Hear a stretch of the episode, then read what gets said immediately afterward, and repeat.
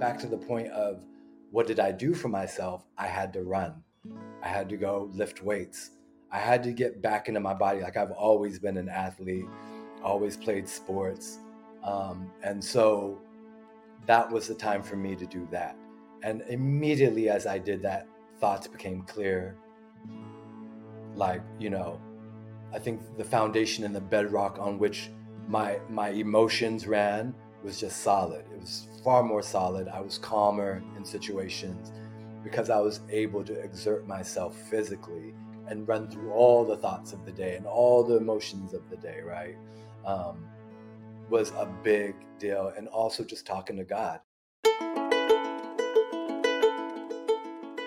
Hello, and welcome to Grief, Gratitude, and the Gray in Between podcast. This podcast is about exploring the grief that occurs at different times in our lives in which we have had major changes and transitions that literally shake us to the core and make us experience grief. I created this podcast for people to feel a little less hopeless and alone in their own grief process as they hear the stories of others who have had similar journeys. I'm Kendra Rinaldi, your host. Now, let's dive right into today's episode. So excited for you guys to join us today. I have my friend Jason Matu Green. He's a va- video content creator, producer, and director. He is also a husband and a father and a friend. And yes. we yes. were just going down memory lane. We have not seen each other in maybe 25, I don't know how many, maybe 20 years. Who knows? Wow. At least 20 probably. But um, I saw your wife and your kids when I was down in California a few years ago. So I got to meet uh, Major and Parker and got to spend some yeah. time with Tara. So, but you yeah. were you were working that day, so I didn't get to see you. But it's so so ha- I'm just so happy to have you on. So thank you, Jason, man, for being here. No worries, Kendra. It's so good to see you, man. You're like a light. You're a constant beacon in the world. And oh. by the way, fans and folks, her whole family is like this. That uh. smile, it's the same thing. All of your siblings, your mom, uh. your dad, like all of it. I remember it so well. So good to see you. Man. So sweet. Thank you. Same, my friend. I feel the same about you. And I'm it was the timing of me connecting with you to have you on was so interesting because you had been on my mind. And then when I messaged you, you had just released your new YouTube channel, uh, yeah. Circles and Squares, uh, yeah. with our friend uh, Mathai. Do you, are you guys going to do the in all of them together? All yeah. of the episodes together. Yeah. So yeah, you and, and Mathai to doing that. And then you said, hold on, I have wait till you see the episode I'm about to release next week. Yeah. And it was exactly on the topic that we will be talking about today. So it was yeah. right in alignment with that. So anyway, oh my gosh, I'm saying too much without saying without really going into the details of why it is you're here. So let's talk about you. Let's talk about your upbringing. Then let's talk about your first marriage. And that's part of the reason we're chatting yeah. today. It's your grief journey there. And then we'll talk about your present as well. So let's go there. Tell me, where did you grow up, Jason? So I uh, grew up in Pasadena, California. I'm the, the youngest of six. Um, and, you know, it was one of those things that my dad was a Marine. Um, so a lot of my siblings were born like all over the world Okinawa, Hawaii, Texas, North Carolina, South Carolina. Like we were just born all over the place. And so I kind of came in last after my dad had just retired. So it was a very strict military household, but a lot of love, a lot of joy, a lot of music. Um, and it was just a great time. Like I grew up having the best time ever. So, you know, it's one of those things I mm. think, even in, in my creative work, a lot of it is there's a lot of humor and there's a lot of high energy involved. Like, you know, you know, Matthias is super calm and chill. You know, my co-producer and co-creator on Circles so and Squares.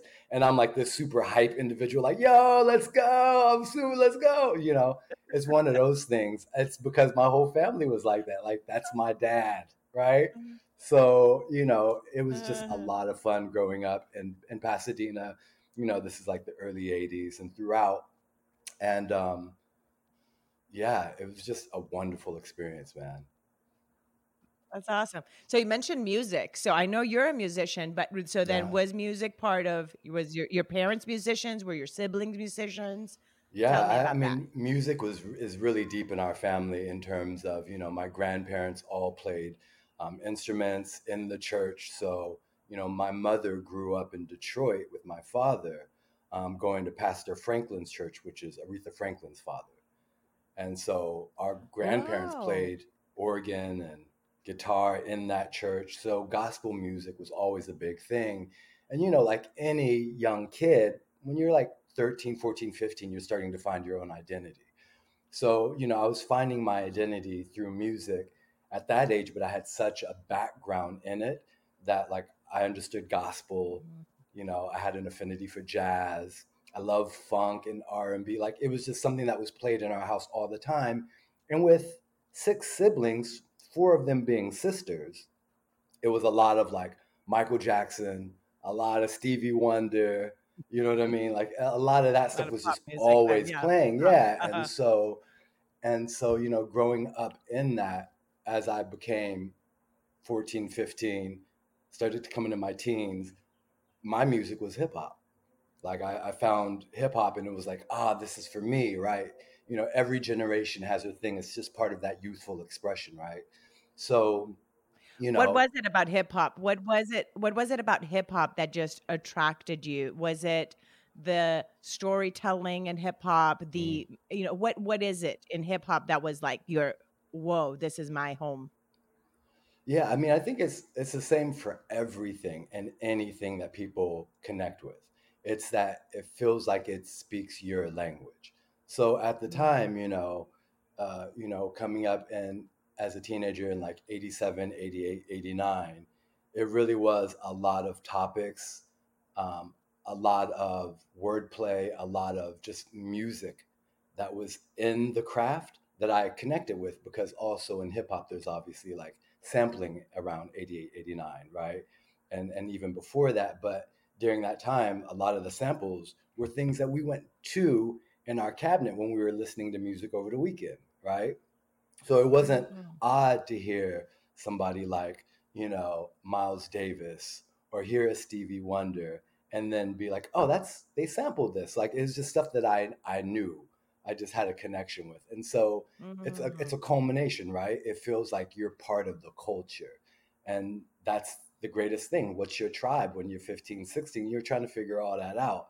And it was sort of like, ah, this is a home. Like this, ah, yeah, like I get this. It feels right. Yeah. It's not for my parents, it's not for my siblings, not for my aunts. Like it's specifically for It's me. And that's what you're tr- It's yeah, that's what you're trying to do. You're trying Yeah. to carve out a niche for yourself. And so it was all of those things, right? That kind of just brought it where I was like, ah, okay, I found it. Right. Um, That's awesome. And now, yeah. did you are you self-taught with the instruments that you play, or did you go to school to learn any instruments? Did you have any te- you know, teachers for Yeah, yeah. instruments, I or mean, did you self-learn? You're I, bass, I went right? Are you bass? I play I play bass. I'm a bassist. Um, and I Yeah. went to school for Mm-hmm. a little bit. So I was um, in classical string in college, um, learning the upright bass. So, you know, French bow and German bow. Um, and as I was doing that, it was just the people that I were around were like, yo, we need a bassist in this hip hop group, which was kind of the thing that was happening, bringing live instrumentation into music at the time. So I just stopped school and kept playing and moved kind of to electric bass. And, you know, again, it was one of those things that it was like a home. It was the best of both worlds. I grew up, Mhm. you know, summers spending in Detroit around music, live music, and now I'm playing it, but within the framework of the culture that I most connect to, being hip hop. So it was the perfect, it was the perfect mix. And the people that I was with, I mean, you know those guys, you know, Ray Lou and Ben. I was just gonna say right? then. Jamal and I was gonna ask Like, then, how did you end up coming? Yeah, how did you end well, up yeah. coming to meet all this other new family, family, new family, Well, so addition to your family? yeah, man. That's the incredible thing about your life story as you look back, right? Because now I'm 46, and I'm thinking like, oh, when I was 22, I was going to Pasadena City College playing basketball, and one of the dudes on my team is Ray Lou, who is my longtime friend now, right? Mm. And we just hung out and we connected through our joy of music. And then he was like, hey, let's go hang out with this dude. And we hung out with another guy. And the other guy knew guys who were in Justice League. And we all kind of ended up hanging out and being like, oh, like what's what's this about? Like, okay. And for me, for those that know or don't know, like all of these guys that I met that were in this group Justice League were Baha'is. So I knew nothing about the Baha'i faith. And I come in and all these guys, none of them are drinking, none of them are smoking, like none of them are chasing girls. Like it was the funniest thing. And I was like, who are these weirdos? But like there was a connection and we and we had this this friendship that was like born out of the love of the music and just generally funny people. Like if you can make me laugh or we can like go at it, like I'm I'm I'm in it. Like let's go. And so that's how I met these guys and eventually played a little bit for them um, as their their bassist in a lot of their shows and a lot of the recordings. Um, my wife Tara Ellis was around at that time, so we had been friends long before we even dated or got married.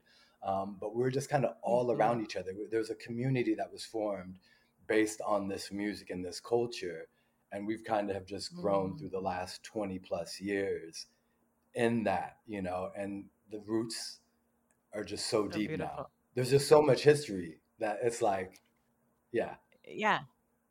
And it's and it's not only revolving around the aspect of music, but also the fact that you guys use music as a vehicle of service too. You yeah. know, and yeah. that that really because you would perform in different events and things like that that yeah. had like some kind of social action type of involvement too that makes it be that you create this different bond when you are connected with somebody in that light of service. Yeah. And we don't and I didn't even realize that. I mean, mm-hmm. I'm just like doing music and having fun and you know just being like this is this is dope. I'm I'm I'm into this. But then, you know, later on you realize sort of what you're doing and the effect that it's had. And I think that takes a little bit of hindsight because when you're 20, you're doing this and you're like, yeah, I'll go do a show in Arizona or we'll go do this and that. And it's really just about you wanting to practice your craft, right? But then you start to see the mm-hmm. effect that it has and you start having conversations and you're like, oh, like, yo, this is this is a thing. Like people are responding to it in ways in which I did not expect, right? And so that's where that mm-hmm. unity piece mm. comes from. And it's really just vibe, right? We're all connected by this vibe and and the vibe is love. You know, let, let's just distill oh. everything and call it what it is. It's love. Um, and so it's it's one of those things now that you look back and you can clearly see it, but you're in it, you're not necessarily aware. Like I'm a pretty sharp guy, but I don't know how sharp I was at 2021. Rinaldi, you'll remember I was not that sharp. I'm not picking stuff up like that. I wasn't that sharp either. I wasn't that sharp either. I like. I don't know if you're supposed when to. When I right? meet people now, and well, I, you know, what, although, you know, I look back, I was looking back at a video of me talking about when my sister died and him, and myself videotaping, talking about my grief journey then. Yeah. And I was actually shocked that as a 21 year old, I thought in the way I did. I was like, oh, I didn't know I was deep, you know, at 21. Uh, I had really yeah, no clue. So yeah. we might have been deeper in thought and in process than we think we were because yeah, when you look back you're like oh wait you know, we're also kids, right? So we're also, sure. you know, living and making probably not being too bright in the choices we make in life sometimes, but it is what it is. So let's navigate into then how then you met um, your first wife. Damina, Damina. I, I was telling you, I'm like, I want to say it like I'm like say it like that. That's she. That, Damina. She loves that. I'm telling you, she's in the next world. Like, yo, Rinaldi's saying it really well. That's how she would wish she would have pronounced it. Like she wish I would have said that all the time. Um, yeah. So so, so Damina, how did you meet her? Yeah. It was. It's really interesting. So again, you kind of the roots kind of in the thread throughout is that um, the relationship to being a Baha'i. So I was again just thinking back to the music that we were doing with all these guys that were Baha'is. I was hanging out with them, but not connected in any, any way to their faith, you know, because I still wanted to smoke mm. my weed and drink my drink and hang out. Um, and do things that I'm not supposed to be doing, I guess. Maybe it was the best thing that I did that. But, anyways, I digress. Um, so, after seven to eight years of just being around these guys, there were a couple of events that happened that made me say, okay, what do you want your life to be? What do you want your legacy to be? How do you want to live? How do you want your heart to feel? How do you want your mind to react to situations that you're tired of dealing with, right? And so, throughout the course of those events, a friend of mine gave me a prayer, and it's the prayer for detachment. And I would say this prayer every day. And I would say, I said it every day over the course of a week. And by week's end, the situation that I was in, I felt detached from. And I knew that hmm. that had to be a result of these prayers and then this one prayer in particular. So I decided, okay, this is for me. And I became a Baha'i. And one of the first things I did, because part of the Baha'i identity is of being of service. So by that time, I'm 23, 24, um, and um, they're like, yo, we could really use somebody like you to go and hang out with youth in Oregon. So over one summer, I did a road trip with Zach and Mona Hearn now, who used to be oh. Mona Kashani and Zach Hearn at the time, yes, who I've were kind of like. I interviewed Mona. I interviewed Mona. Yo, like the strongest person ever. Like I'm like she and she's tiny, but like packs a wallop. So she'd be like, "You're going on this trip with us." So we'd go on a road trip, and we went up to Oregon. And one of the camps we went to, um, Damina was there, and I mean, you know, I'm 24, and at the time she's 17, so I'm not paying any mind to her at all. Like she was just super cool. And what I did not know, Kendra, is that while I was at this camp um, working with the youth group that she was in, she was like, "Oh man, he's really cute." And in her mind, because she obviously never said this, she was like, "I'm gonna marry him." She had like kind of put those roots in mentally, like he's someone I want to marry, right? So I'm there. I hang out with her. I hang out with her brother, you know, throughout the course of the camp, and then I leave. Don't think anything of it. Um, three years later, I go to another camp. She's not there, but she comes at the tail end of it and is like, Hey, how are you doing? And I was like, Oh, what's going on? We exchange information. And next thing I know, we're emailing. Um, and it just, you know, things blossom, they turn into something, right? You may not be expecting it. And then you're like, oh, this is this is interesting. Let me dust this off and in, inspect this. Let's let's look at this a little deeper and investigate it, right? Um, and it just blossomed into a wonderful friendship, into a romance. And we were living like in two totally different environments. She was two in Portland, Oregon, you know, and I'm here in LA. And so we would just hang out once in a while. Like I'd fly up to Portland for a weekend, or she'd come down to LA. And it was sort of that for two or year, two, maybe two years, I think it was, right? Um, oh, wow. And then she transferred to a college in Ohio. She went to Antioch in Yellow Springs, Ohio. And I think that was the part of our relationship where we were like, okay, are we going to do this or not do this? And she spent a year in Ohio at Antioch and then was like, I want to do this. And I was like, I want to do this too. How interesting. And so oh, she came back. this, back. like the meaning the relationship. This the relationship, yeah. Jason, I mean, sorry. I'm like, I know that there's an echo, the relationship. Yeah, no worries, no worries. Um, and so shortly after that, you know, she came to LA and we got married really quickly. You know, you're like, because what are you gonna do? You're gonna like, oh, we're gonna date forever. Like, I'm not into any of that, right? Like, no, if we're gonna do this, we're gonna do this. And and she is very much that same kind of person. Um, and we got married. It was amazing. Got married in my parents' home. A small wedding. Mm-hmm. My mom, my dad, her mom, her dad, one of her brothers, um, all my siblings except one of them, which was still living in DC. and it was the sweetest, smallest little wedding that we could have ever had. It was the best thing. And we took off. You start your life, you start going down a path. So then you have no idea what's going to happen. You just go down the path. What it's going to lead. Yeah. But the fact that you had the family support and you you know unit supporting you in this marriage already, Yeah. you know, start you started off in the right way. Did you guys then decide to live in California or where in the LA area or where did you live as a married couple since she had just been in Ohio like where did or and she li- was from Portland. Mm, Where did you live? I mean, I'm a LA kid. I'm not going anywhere. Sorry. like, I'm like, why am I going to leave LA to go to Portland and get rained on all the time? That makes no sense for me, people. I I am a tropical person. Kendra, we are tropical people. We want no part of the cold. I'm definitely not moving to Ohio. I was like, maybe New York City, but I was like, there's nothing in New York for me. And the winters. Nah, I'm good. So, you know, we settled on LA and we lived literally, you know, like Hollywood, which is, you know, it, it was like sort of like East Hollywood. So, you know, Los Feliz, Silver Lake Mhm. community, we lived there and then moved after that, after maybe a year there, two years there to Pasadena, back to kind of like South Pasadena.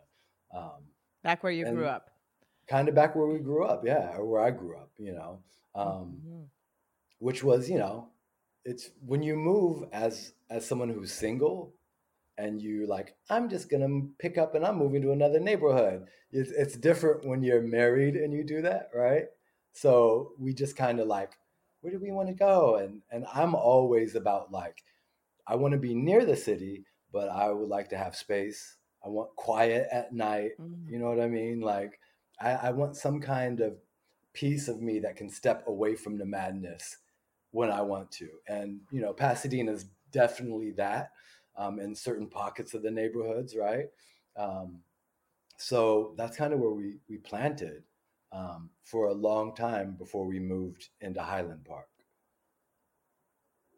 Okay. And Yeah. so I liked what you said about the needing the I, I like what you said about the needing that quiet because it says a lot about you too because it means that you are okay with sitting in your thoughts and your emotions too. I'm Yeah. assuming that by just what you Yeah. just said of being, you know, away from all the hustle and bustle and Yeah. retreating and kind of being able to um to you know think and be and and meditate per se or so um, I like that Yeah. visual. So how far into then your marriage uh, was was the, the me- like when did her illness? When was her diagnosis, and when did that? Um, how old was she when she was diagnosed? Let's go. so um, you know we were living in highland park and i would say you know that would be probably year three into the marriage Mhm. um, which you know that's putting her at like 26 So young. um, So her yeah diagnosis was brain brain cancer. it was brain cancer it's um, you know glioblastoma um, so tumors in the brain um, and it was really crazy because at the time we were living in highland park and she was going to ucla to finish her studies. And you know one day she's like all right i'm off to school. And where we lived we lived on a raised platform where we could see down into the street. So we were kind of on the hill. And I noticed that she got went to her car and then she was just sitting there in the car. And then I walked away and 20 minutes later I walked back to the window and her car is still there running. And I was like, "Huh, she must be on the phone. Maybe she's talking to her mom or dad and she's just on the phone before she like starts driving." And a few minutes later she walks back up to the house and she was like, "That was really strange." She was like, "I don't know what's going on, but I felt the car lift and levitate like it came off the ground 10 feet and floated there and then crashed back down. And and I was like, what? And she was like, yeah. She's like, I don't know what's going on. And then she she also kind of explained it that the car was floating and then it was kind of swaying back and forth and like this kind of light oscillation where it was just moving back and forth and then would crash down again. Um, and she immediately knew something wasn't right. It wasn't like, oh, I didn't eat today, or you know, it's not anything like, oh, my blood pressure. It wasn't. It wasn't anything like that. I think she immediately knew like there was something really not right happening. Um, she was so in tune with her body, very in. Yeah, and I mean, I think I think the experience that she had that first time was so visceral that she could not explain it away like you know if you if you've had something visceral happen to you there's no like if ands or buts it kind of is what it is um, and either you you you know you you lean into it and actually try to figure out what's happening or you run right? And she was not that person. She immediately got on the phone made an appointment the next day. The next day we go in for an mri um, and because she was a student, she could do it at UCLA. Went there, got it done, and later that day, you know, um, one of the school um, um, doctors was like, "Hey, we want you to go to this clinic. We've moved all of your MRI scans and files to this clinic. We want you to meet with this doctor." And we immediately knew like that wasn't good. There hadn't been a diagnosis given, but we were like, that's not good. Um, so we go to Cedar Sinai, and this doctor proceeds to sit down and tell us that she has massive tumors throughout her brain. Um, and before they get any further entrenched into the brain tissue, that um, we need to have a craniotomy done immediately. And so within the course of like finding out to going in to Cedars for the craniotomy was like 72 hours. And it all kind of happened right around her birthday. So she literally had a birthday party the day before she went in to get her craniotomy. Um, which, you know, I think for me, and a lot of the story that I tell as now a content creator and producer on the television side is really like the story that I know. So, you know, even as I'm telling this, I'm mm-hmm. thinking like, you know, I felt so disconnected from my body, so disconnected from reality that I remember us having this party and our, our family was over and friends were over. And I was like, why are we doing this again? and it wasn't like for me it was for her. It was it was for Damina that we did that party. She wanted to do that which was exactly what she wanted to do. But i was so disconnected and thrown you know all over the place i i was like what is happening here? I was i was processing right? And so we go in we get the craniotomy done and you know you go through a lot of different thoughts. I think, you know, the, the, the clearest thing I remember about her getting the craniotomy is that we were at Cedars, and while we were there, um, I was I was looking out the window, and as I was looking out the window on onto the street, you know, you see the hustle and bustle, and you see like people are just moving things aren't stopping because you want them to stop. They keep moving. And as my eye kind of scanned and started to focus, I saw something. I saw, you know, there was this guy who was, you know, for lack of a better term, a bum, like he was a derelict, and you could see him stumbling, like he was clearly intoxicated. And at that moment, I was like, why doesn't he have brain cancer? Why is it Damina? Mm and that and that was the first thought of like she shouldn't be having this like this dude is out there hanging out doing nothing throwing caution to the wind yet this incredibly intelligent thoughtful individual who at the time you know if you put Damina side by side with someone who's this drunk derelict i'm like she could be giving so much more to society right? So those are kind of the first lessons in like looking at what's happening and as you make these judgment calls those judgments on other people or on the situation start to bend or twist you. Like my father always mm. had this incredible thing he would say to us. He would say as the twig grows he would say, as the as the twig grows, as the twig is bent, so grows the tree.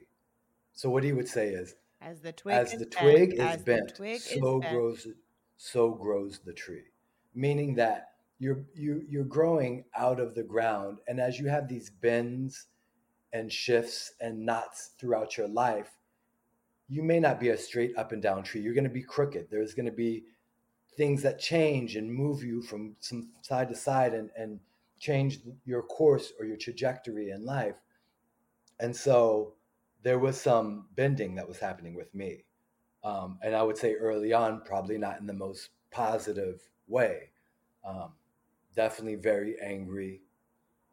Definitely was like, you know, um, and excuse me for, for saying this, but I, a lot of her friends, I was like, where the fuck are her friends? People kind of just disappeared all of a sudden. And me being the person I am, like, I'm not about someone kind of half in and half out, you know? And so there was a lot of that um, feeling. Um, you know, she had the craniotomy, she came out, immediately had to start doing, you know, radiation therapy. Um, immediately had to go on this crazy cocktail of dexamethasone, which is a steroid. So, you know, she she gained, you know, probably 40, 50 pounds because it would make her eat, which is a good thing. We wanted her to kind of like build up her body. But the steroid itself just made her absolutely crazy, right? She would just she would oscillate in terms of emotions, you know, and super volatile and so you know you're just going through that first part of it you know was was incredibly taxing um, mentally emotionally spiritually physically um, but you know you come to find out like that's only one part of the process right you you know again Yes. I hindsight want to I want to pause. no go ahead please Go ahead. Say finish your thought. No, finish hindsight. Go ahead, finish your thought. Sorry, it's because we're overlapping. There's like a switch, a slight delay. So when I talk to you, it's kind of like I'm interrupting you. So oh um, hindsight. Go ahead. Say that part. I I think in hindsight what i have realized is that that was just the beginning right? Because you're in it and you think like oh man this is this is it right? I mean we're sitting at cedars and she's having surgery on her brain and the slightest miscalculation could be the end of her. And so you feel like this is it. But in hindsight i look now at the story and i'm like that was just the beginning right. Mm, mm. You know, when you're saying all this, I'm thinking of these two young people going through something so hard, right? Here's you're starting your life, you're yeah. as a married couple, three years into your marriage, uh, and then you're having to have this major test, not only in your relationship, but in yeah. because of, of course, you know, like you said, the medication would affect how she would react and so forth, but right. also just in your own relationship to yourself and your creator and everything and your thoughts and your beliefs right? Um a big test. So question being what did you do in order to um be able to keep yourself in a way that you're still able to care for her but also caring Mhm. for yourself. Like what did you do to take care of jason during that time as you were being a caretaker to her? Um early on i didn't do anything um and what happened was the pressure and i don't know if you have experienced this but i assume people listening to this who have gone through a similar situation will um, understand this the, the pressure and the stress was so immense that there were a lot of times where i, I felt like oh i'm gonna die. I'm gonna have a heart attack. I'm gonna have a stroke. I'm gonna have an aneurysm. Like the, the pressure i've never felt pressure so great um, to the point where i was like oh this is going to kill me. Um, and what i immediately did is I would just run, whether at a gym or on the street, put my sneakers on, and I would just run. And when I was running and jogging, you know, it was sort of like running away from my problems. In that moment, I was able to just run and exert every emotion, every ounce of myself physically until I was just completely drained. I would just run and run and run. And a lot of times I would go to the gym and, you know, you know, we I, I, would, you know, kind of get Damina ready for bed. And at some point, you know, her family, being her parents, came down and her dad would come and stay with us and her mom. Um, and like, I'd be like, you guys good? And I would get up and go run at like 10 o'clock at night. And I would go to the gym mm. and I would run on that treadmill till like one in the morning. And then I'd come back and just sleep. And that was my way of expending all of the grief, all of the anger, all of the hurt, all of the fear, because you know, you're not only dealing with the fear of your loved one being sick, but you're dealing with bills, you know, doctors, medications, nurses. You know, there there's sort of this thing that I think is also not told about, you know, people who are, who are caregivers. And I felt like it was so, particularly for me as a young black man, was that you know, I would have to advocate for Damina in situations where they would kind of just want to like be like, we're going to do this. And then be like, yo, hold up. What is this? They would have to explain it to me. And in their explanation, I think they felt like, why am I talking to this black dude about this? Right.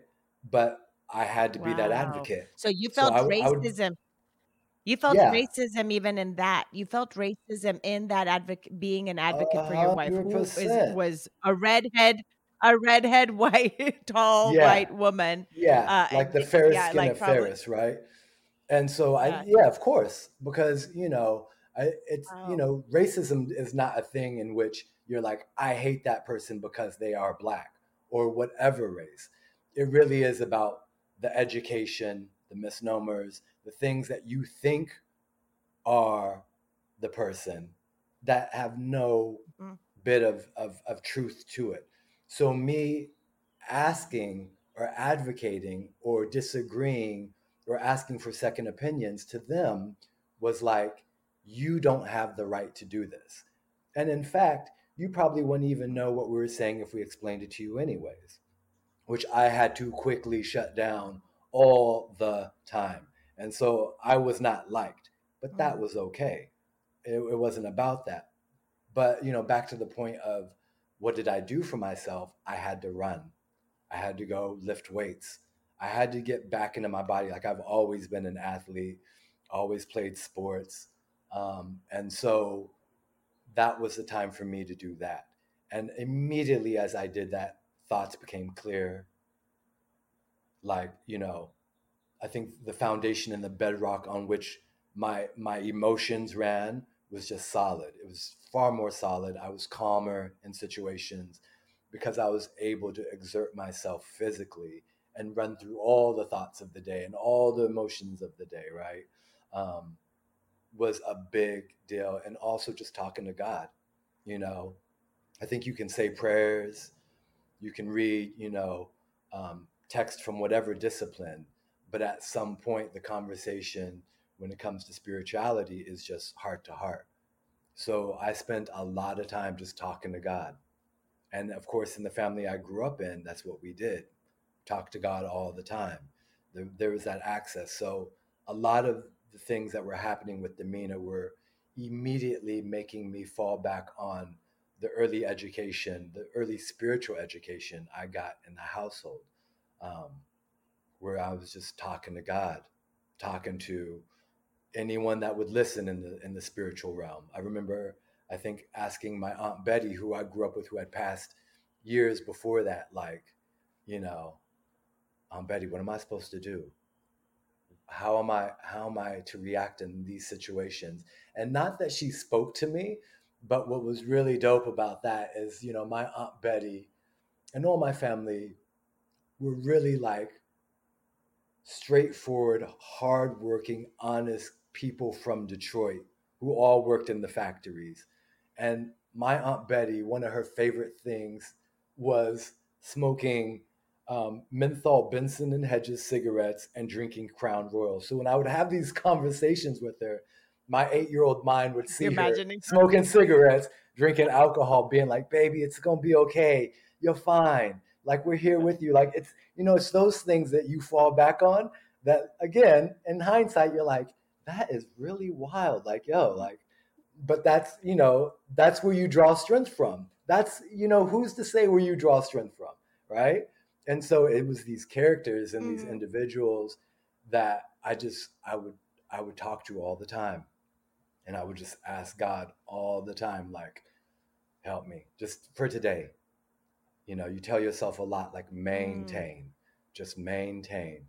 And I would go back to that of just being like, God, I don't know what I'm doing.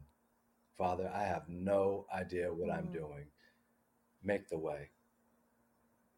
I can't do it. Mm, that is just so that's so perfect. Just that that submission, right, to his will at some point, coming from having started with the aspect of like why her to then the really like submitting to Yeah. submissiveness to his will and just guiding you in that process. Um when you're saying the aspect of exercise, how that was really your therapy. You know, people so much think that exercise is about the body a lot of times in this Right. culture. Like we don't Right. realize how big of a role it plays in our in our emotional, mental, and spiritual state as well, and how important that is. And so for you, having maintained that strength and so forth, and what I saw in the video of, of forgiveness on YouTube that you did with Mathai, because in that and i hope people go and i'll put it in the show notes so people can see that video you talk about how much your strength and your height and everything played a Mhm. part in you being damina's a damina's uh, caregiver so Yeah.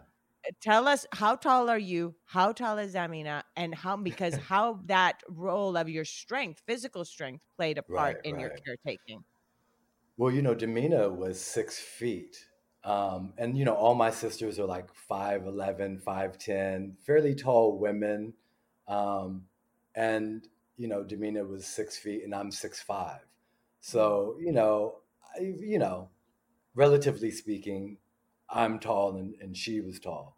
Um, hmm and so, you know, again, exercising, although I did not realize it would have that effect, it did help later on as she became um, more more um, unable to fragile? walk. And yeah and just you know i mean she just lost a lot of motor function at the end being walking and speech. Um, and so i many times would have to pick her up or you know at one point when we knew that none of the therapies were working and we started hospice care there was a day in particular where all of the hospice equipment was coming into the house so it was like you know oxygen um, a bed so that she could sit up, um, all of these just different amenities to kind of help in that caregiving. And a lot of times I would just have to pick her up. Like I would just have to lift her up so that we could, you know, change a room around or change the sheets. And, you know, and there were things obviously, you know, nurses would come in and they would help. But, you know, it just helped me to be in great physical shape at the time to just like no i got this. And just because sometimes you just have to like that's another part of this thing right? You just have to lean into it. There's no like half in or half out. So if you move move with speed and agile and i would just be like oh i'm got her and i'll, I'll just pick her up. Or if we're doing something like let's go. We're going to the pharmacy like it's you become very disciplined in terms of like what's happening with your time because you don't have time to really like sit around and be like, oh, should we do this or should we do that? Well, we'll wait till the nurses come. Like, there's no waiting, you just do it. So, you know, unbeknownst to me, Mm.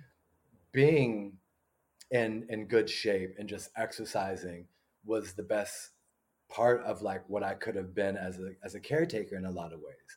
Just physically being there for her um, was a big deal because you know she didn't want to be trapped in the house, so we'd go for a car ride, and you know I have to put her into the car or help her out of the car. You know, it's it's all of those things um, that definitely played a role for sure, for sure.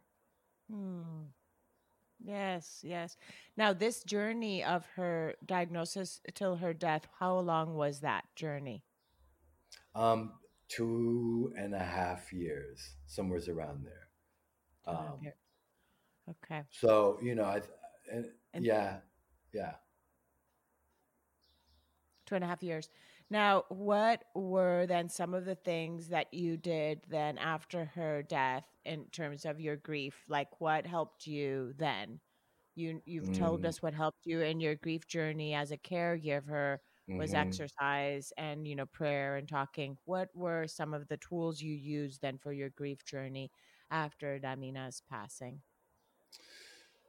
Oh, yeah. Um I think I can best explain that question by kind of touching on on um, a moment and I, I, I, you know i talk about this in circles and squares but um, at the very end you know she just had no motor functions in terms of being able to walk um, or stand or really sit up. And so, um, you know, it was always a thing of like what she needed versus what what I thought was right. At the end, it doesn't matter what you think is right or wrong. It's really about what they need. So, you know, she would be like, I want shrimp cocktail and I'd be like, bet I'm gonna go get you shrimp cocktail. Like it, it wasn't something that was supposed to be in her diet or you know, but it does that matter? It does not matter a lick. Mm-hmm. One of those things was that, you know, at the end, uh, the nurses were sort of like, well, Damina, you can wear these diapers so that you don't have to get up in the middle of the night and go to the bathroom. And Damina, being who Damina is, is like, nah, I I want no part of a diaper. And she was like, Jason, you're going to get me up and you're going to take me to the bathroom. And of course I am. Absolutely. And she had the same ritual, like I'm sure we all do. Three in the morning, he has to get up and go pee. And we would do that every night at the end. And one night in particular, I I think I had kind of just reached the end of my line or what I thought was the end of my line. I was so physically mentally tired, emotionally drained, um, tired of supporting others, you know, because there's a lot of casualties in one person's death.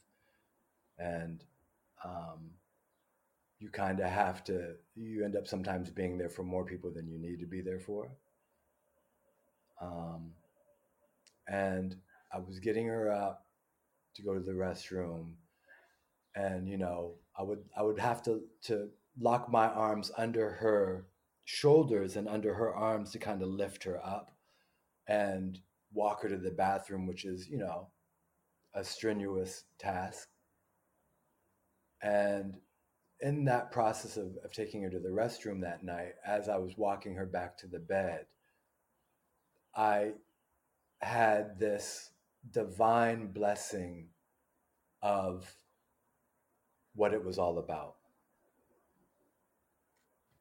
As clear as a voice could be,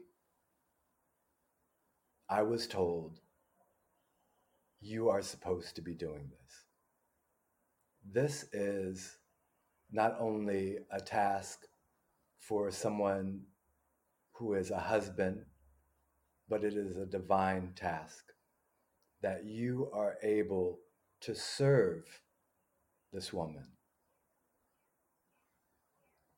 There's no glory in it. There's no um, there's no elevation of oneself. It is a service. You are supposed to be doing this. And that message for me was so clear and so loud that I immediately thanked God. I remember just saying, like, thank you, like, thank you, Father, and bawling. She didn't know I was crying, but I was bawling because I had realized that what I was doing was a divine gift. My service was a gift to me that I could give to her. And so after she passed, I tried to remember the idea of the gift. And I knew that um, there was no quick and easy solve. There was no piece of it that would have set everything straight or right. But I always, to this day, go back to the idea of the gift. You've been called upon to do something. And I take that very literally in my life to this, this day. If you are called to do something, listen to that voice. That voice is there for a reason. This was not a mistake. You are not a mistake.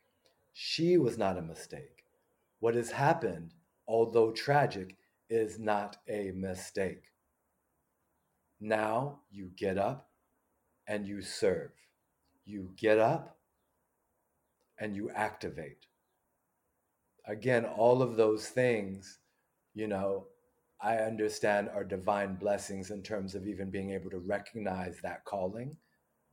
And then I go back even further and I think, like, my whole life was preparing me for this moment. There's no accident that my father was a Marine for 18 and a half years. And when we did something in our house, we had to do it right. We did it thoroughly. There was no half stepping. It wasn't so that you could gain more money or be smarter or, you know, be physically more intimidating. It was so that you could serve in this moment. Mm. That alleviated all of the problems. Problems afterwards being, you know, um, you know, do I stay here? Do I continue to live here? Do I need to keep the same friends that I've always had? Do I need to talk to people at all? Why am I talking to this person? This person doesn't understand me. In fact, why am I having small talk? I hate fucking small talk. Why am I doing this small talk thing? Why do I feel like I have to show up at this party at 9 p.m.? You know what? Maybe I'll get there when I get there. All of those things had to play a role in my healing. I had to question those things. I had to go in and be like, what is really important? Is this important? Is it important that like I go to this party? No. Which is kind of always a thing. I think if you ask any of my friends, like I would go to a party and then they'd be like, Where's Jay? Like 10 minutes in, and I would be out. I would just jump on a bus or a train because I didn't want to be there. And I think even more so after all of that, it was just like, what is important? What do I want this to look like? I'm 36 at the time. What do I want this to look like? The rest of my life. Do I, huh? You know, I just, I would ask all of these questions. And that's the healing part. Just, I had to go in. I had to like call out my, my bad uh, behavior. I had to call out my good behavior. I had to call out um, the things that people thought I should be doing versus what I needed to do. You know, I I stayed in the apartment that we um, lived in when Damina passed for about another year, and most of that time in that year was me by myself in that apartment. Like people would would want to come by and mm. visit, um, all out of love, obviously, and all out of support, but I just didn't want to see anyone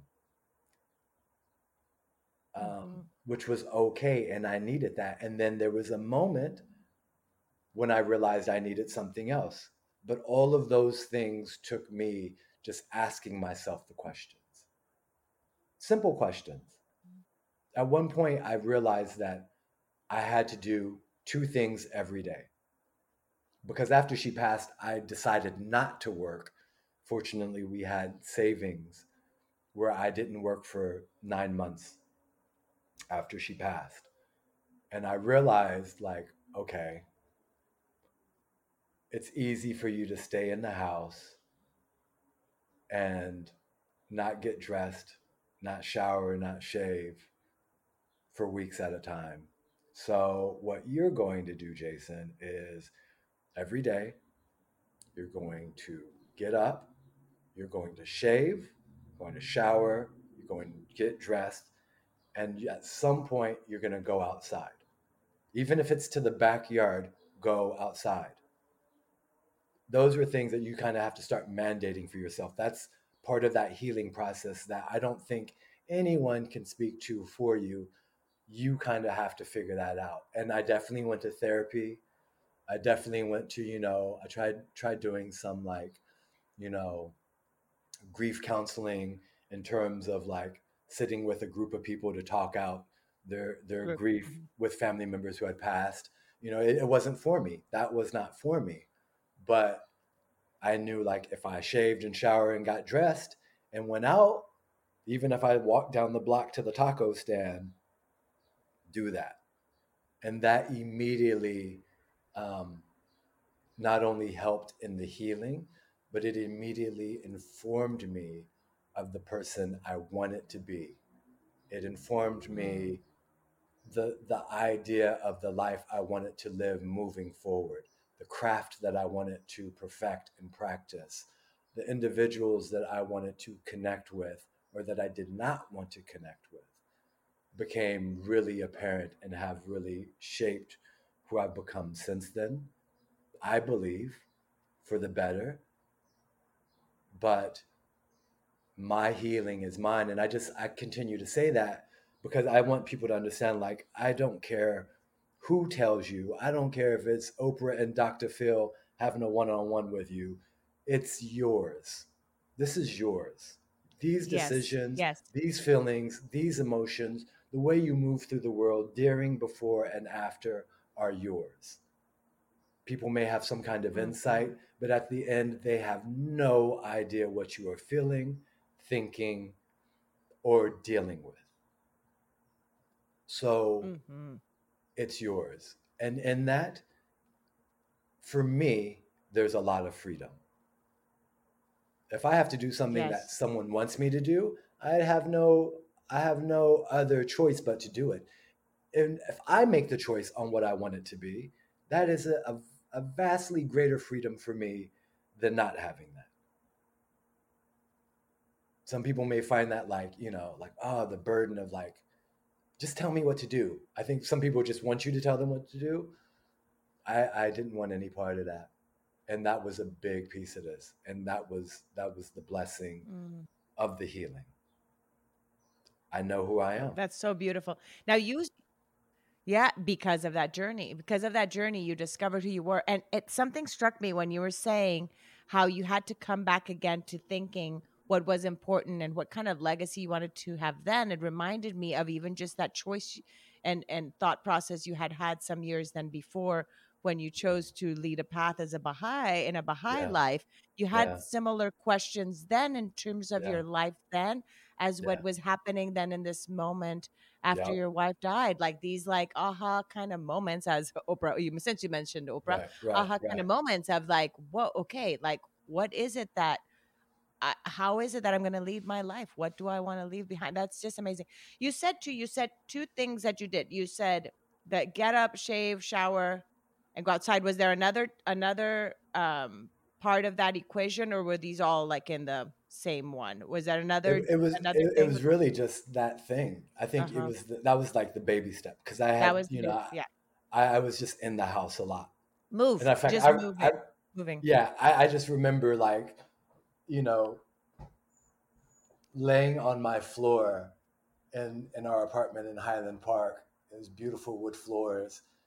And, you know, Mathai and my good friend Juan came over and they were like knocking at the bottom gate. And like, Jason. And I just was laying on the floor. I was like, I'm not getting up off the mm. floor. I'm going to lay here. And they, they were just persistent and made me get mm. up. They made me get up off the ground. And when I they walked into the apartment, they were like, "How are you doing?" Because I clearly looked disheveled. I'm a super neat person. I'm very clean. The house, I'm sure, was in disarray, which, you know, for anyone that knows me is like, that's not, that's not Jay. And I think that's kind of the baby step when I realized get up, shave, shower, get dressed, go outside. Just just take just do that. I remember how hard it was to shave. I didn't want to shave. I didn't want to brush my teeth. I didn't want to shower. I didn't want to get dressed. And so that was me forcing myself to do it. It's almost like you're out of shape physically and you get on that treadmill or you lift that weight and you're like, this is the worst thing I could possibly be doing for myself. Mm-hmm. When in fact, it might be the best thing, right? And it was those small steps. It's just like, go outside. Because I think if I would have not gone outside, fear would have taken over. Um, and I say fear because, you know, your home then becomes a bubble. I think we're living in a time right now where we're mm-hmm. having to live in, in a bubble. Right now, yeah. Right now, right? Mm-hmm. Um, and it's a forced bubble, and that felt like a forced bubble that was not. Get out. Don't live in fear of like, you know, because again, after all of that happened, I was like, I'm gonna die. I'm sure I'm gonna die. I remember going seeing a doctor right after, um, maybe a month or so after she passed, and was just uh, I assumed that I had high blood pressure and you know all kinds of things was going on, and he was like, "You're in great shape." He's like, "You can gain a pound or 2 mm-hmm. but you're in great shape," and it shocked me to hear that. Yeah, you have like hypochondria. You have like hypochondriac. hundred percent. I was definitely no. I was so it comes from trauma. It is absolutely. Yeah. Well, you and had so experience again, trauma. You know. Yeah. And you you assume like, okay, well that's it. I did that. Okay, it's my turn. Which now I, I understand why a lot of spouses pass after their loved one passes because they're sort of like, okay, it's done, and they kind of like move all their chips to the center of the table and they're, they're just kind of finished. Mm. And so I kind of had to go through that. Mm. And part of that was just go outside, experience life again. A really, you know, a really beloved friend of mine um, by the name of Gideon, we went out one night um, and we went to the movies, just me, him, and I. And, and he was like, I want you just to remember something, Jay. He was like, just remember that don't feel like you have to do anything, but also remember that you're now coming back into life. So mm. when you come back into this life, you're being like, oh, velvet. I remember what velvet feels like. Oh, right, right, right. Mm.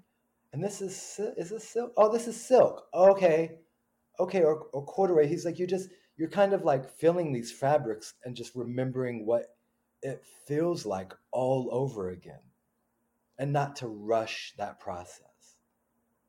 And I was like, that was probably one of the greatest things that could have been said to me at the time because, you know, you you sometimes feel like okay, I have to like jump back into life or jump back into society or the rules of of how to move in this life or oh, I got to start making money again or and he just gave me, again, the freedom and gave me, in a way, the permission to just be like, slow down. Enjoy what's in front of you right now. Enjoy all of this mm-hmm. and take your time. It's okay. That permission was huge for me at the time. I like I needed that desperately. That's so awesome. Now, let me ask you had Gideon experienced grief that he had that particular perspective of saying, had he been through something hard in his life that he knew had, you know what I mean? Somebody, it just came to him to have that. That's such an, a beautiful insight that he had and to I share mean, it with you. he he hadn't there had not been um at least from what i know a passing that you know happened in his life but you know, when again, when you have the right people in your life, friends, those that are truly beloved, they see you, they know who you are. When someone knows you and loves you, they can speak to you and give wisdom that they're not aware of because of that love. He was just sharing an insight. Back, back to that bond. That, that it's that bond back to that vibe the vibe that you mentioned we're connected by that vibe called love and once that's there then you're basically connecting soul to soul so it's your soul, soul, is telling the other soul what yeah. it is it needs, even though the mind of the person that's communicating may not necessarily yeah. rationally know. Again, is that love and soul connection that ends up having? That's just and, so profound. And it, and that's what it is. I mean, it's funny because after the forgiveness um, episode came out, you know, Gideon and I got on the phone and, and we're just talking about it because, you know, Gideon, we call him Gideon. His name is Alexander Gideon, um, mm. but I call him Gideon. You know, Gideon was one of the friends who came over the night Damina passed. He is one of the people who helped carry her body down um, to the ambulance. Um, and so that connection, how can you? There's no, there's no faking. There's no, um, you know, sort of like translucent, transparent sort of pseudo friendship. It's you're all in. It's it's all in. Mm. So for him to say that afterwards, it's just it's that bond, that vibe of love that we've been talking about. He knew exactly his soul knew exactly the message my soul needed at that very moment. Absolutely.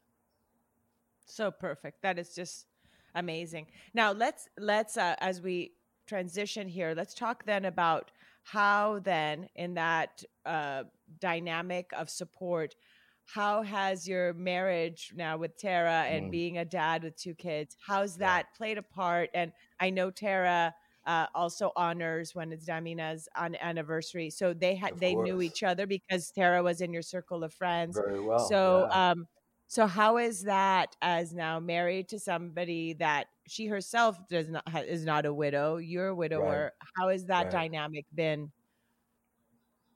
I mean, I should start by saying two things, um, just sort of to give background and and context.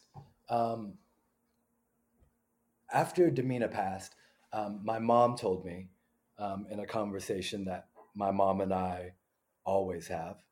She told me, she was like, You're not done. You're not done loving. There's mm-hmm. a lot of loving you still to give. You're not done.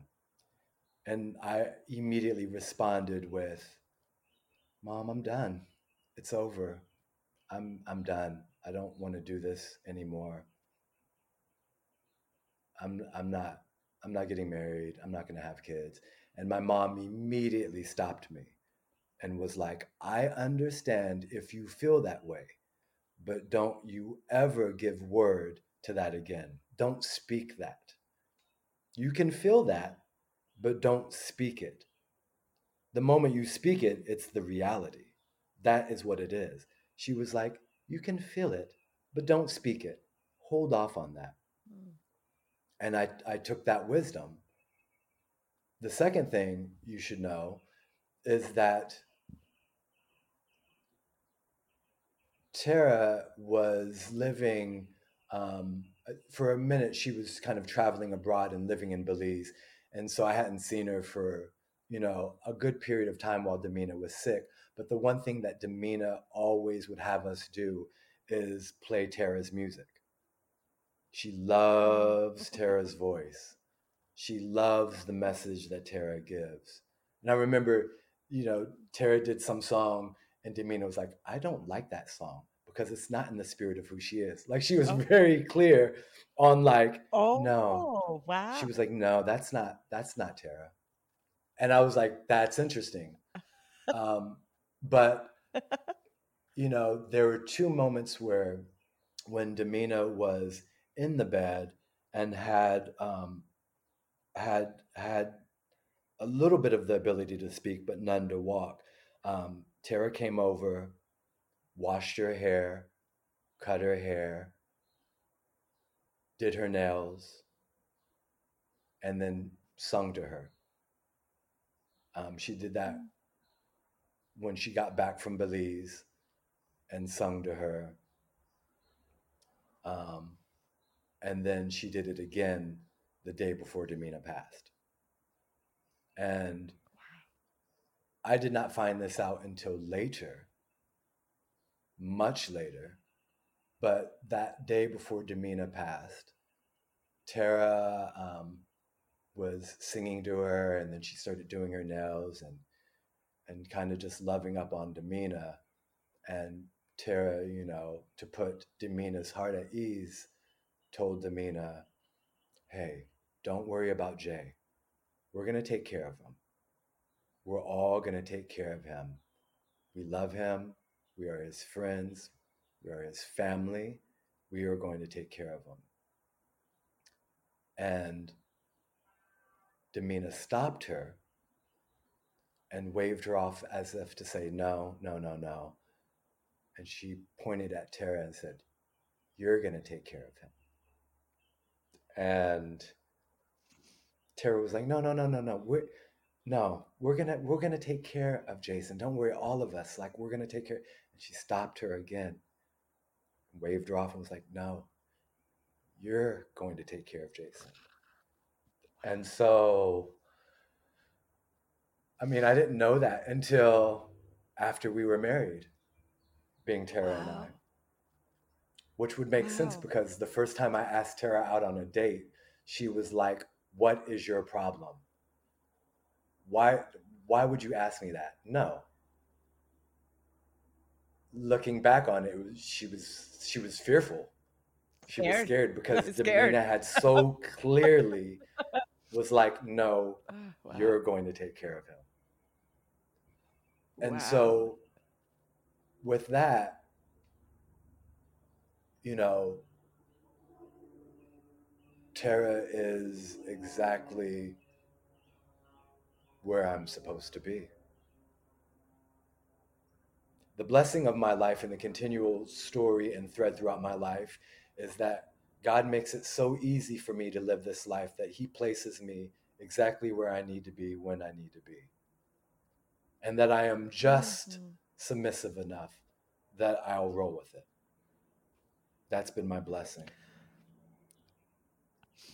You know what Tara, the blessing is, Jason, is the fact that you're no, aware of that. The fact that you're aware, the fact that you're aware of that that you're where it has to be in the hard times and in the good times that you know that that's exactly where you're supposed to be that's the blessing itself because all of us are in that space in our life we just have to make that awareness of knowing that we are exactly where we have to be for ourselves for our own growth and spiritual growth. So what a blessing that you're aware of that.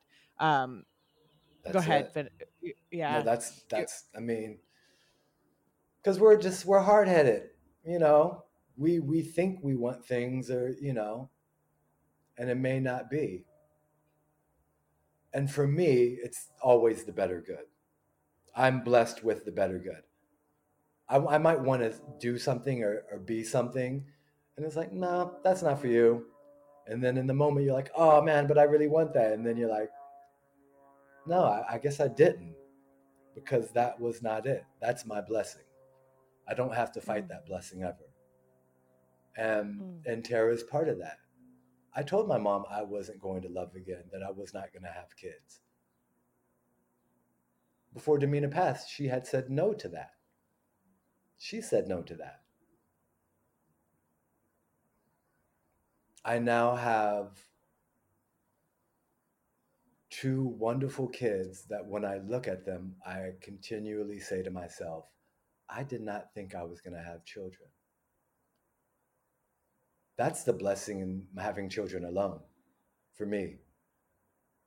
Saying to myself like oh yeah well, i'm not going to have children. That's not that's not in the cards for me and now i look at them and i'm like this is bananas. Two beautiful kids that i'm like yo what was i thinking? They're so amazing. They're the dopest kids ever. My daughter parker who's now eight speaks truth to any and everyone. My son, Major, who is six, has no care in the world for what society thinks. He does what he wants to do, and he does it when he wants to do it.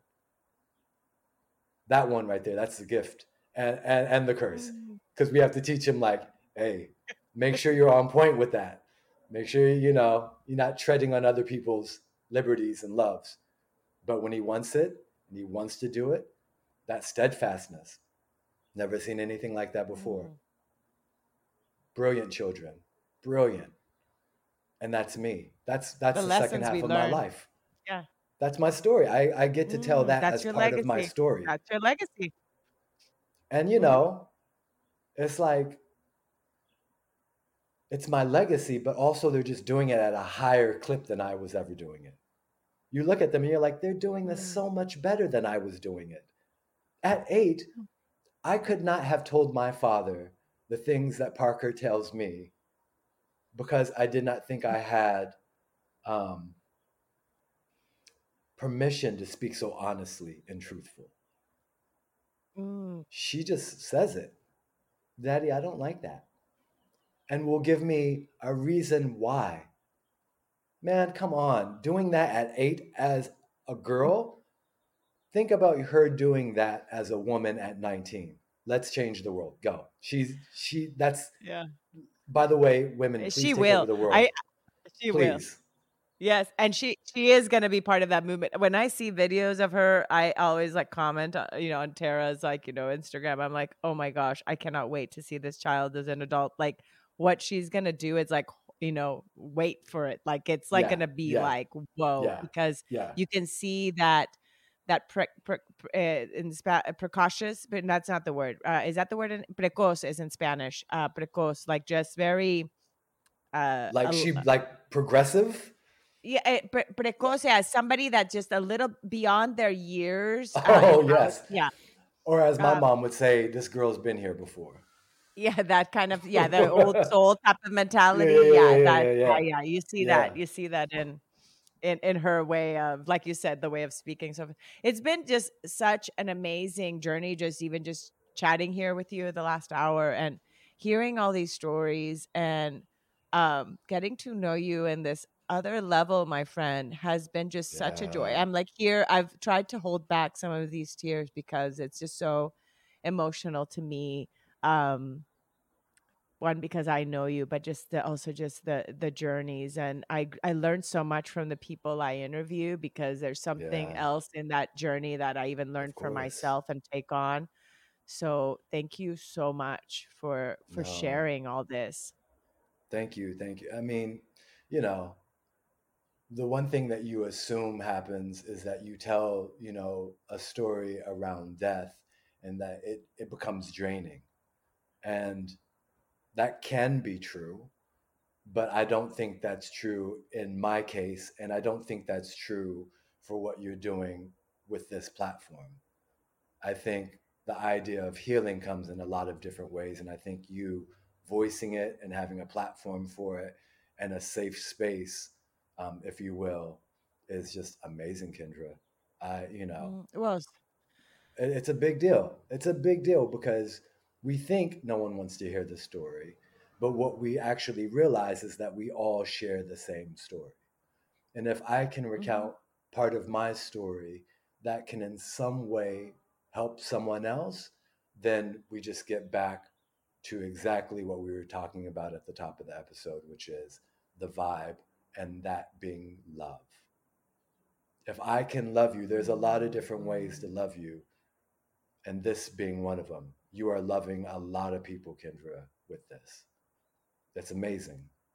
oh Like well, blessings to you. well i wouldn't be able to do it thank you and blessings to you too because i wouldn't be able to do it if i did not have guests that uh, uh, agreed to be on here and sharing their journeys because the, my goal is for really for people that are listening if this ends up being the tool that they want to use for their grief journey to listen to these you know Yeah, episodes if that's their tool then it's yeah, great just like you said it's it's a fit for whoever just like the group group kind of therapy was not your fit for your sure, journey this might not be somebody else's fit but it will be for some and if that can be that tool for somebody in their journey to know that they're not alone to know that somebody else has been through something similar um, and and just listen to some of these great tips of just even just get yourself up go out you know simple things like that yeah, that just yeah, uh, putting one foot forward as hard as it may feel that day just that can help your healing so yeah. thank you and so for circles and squares for, search it on youtube Yes, um circles and squares on YouTube.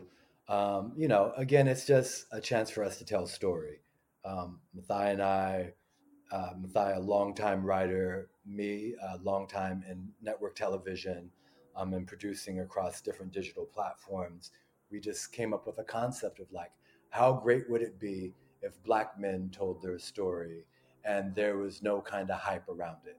We've known each other so long, we're so we're so intermingled in our stories that you know we were like they're funny they're sad they're they're they're all of the emotions like you know the spectrum of emotions we go through but they're always authentic and artfully done and that's kind of what we're about and what we're hoping to do and so yes if you have an opportunity they're beautiful people, eh circles and squares will change your life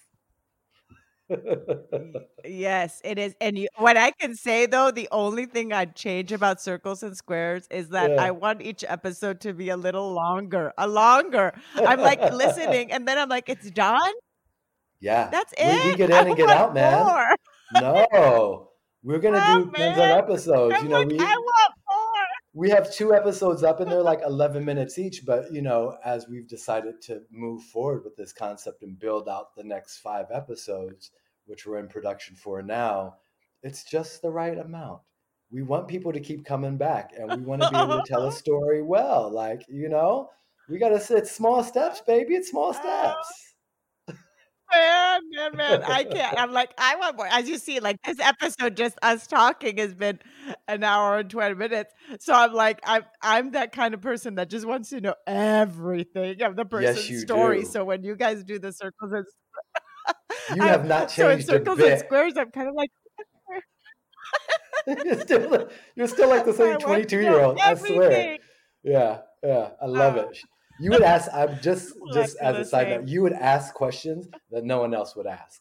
Like it's funny because you know again really? 22 23 i remember us having conversations and you being like so what is your mom like? And i'd be like yo like no one has ever asked me like really? what my mom is like. You you are just very much like let's go in which i love. I want to have a conversation. I love having conversation. Let's get the small talk stuff out of the way. Like i don't want any part of that but you would just go right in and like that smile and those eyes, you would just go in like be like, is she can she see my soul? Uh, that's I so think, funny. I think Kendra can see my soul. That's so funny that you said it. I would, didn't know that I used to ask those kind of questions in my 20s. Yeah, I didn't know that. So I yeah. thank you. I'm glad you remember that. I guess I'm in the right platform then. oh, um, your, your purpose a, a podcast is well, well in. Yes yes, yes. Thank you, my friend. Thank you once again. Please hug Tara and the kiddos for me. Yeah. And do. a big, big hug to you. And um, I can't wait for people to listen to this story and Damina's story. Damina, I keep on like Damina, I Damina. Love That's that's dope. do it. Just do it. Damina's story.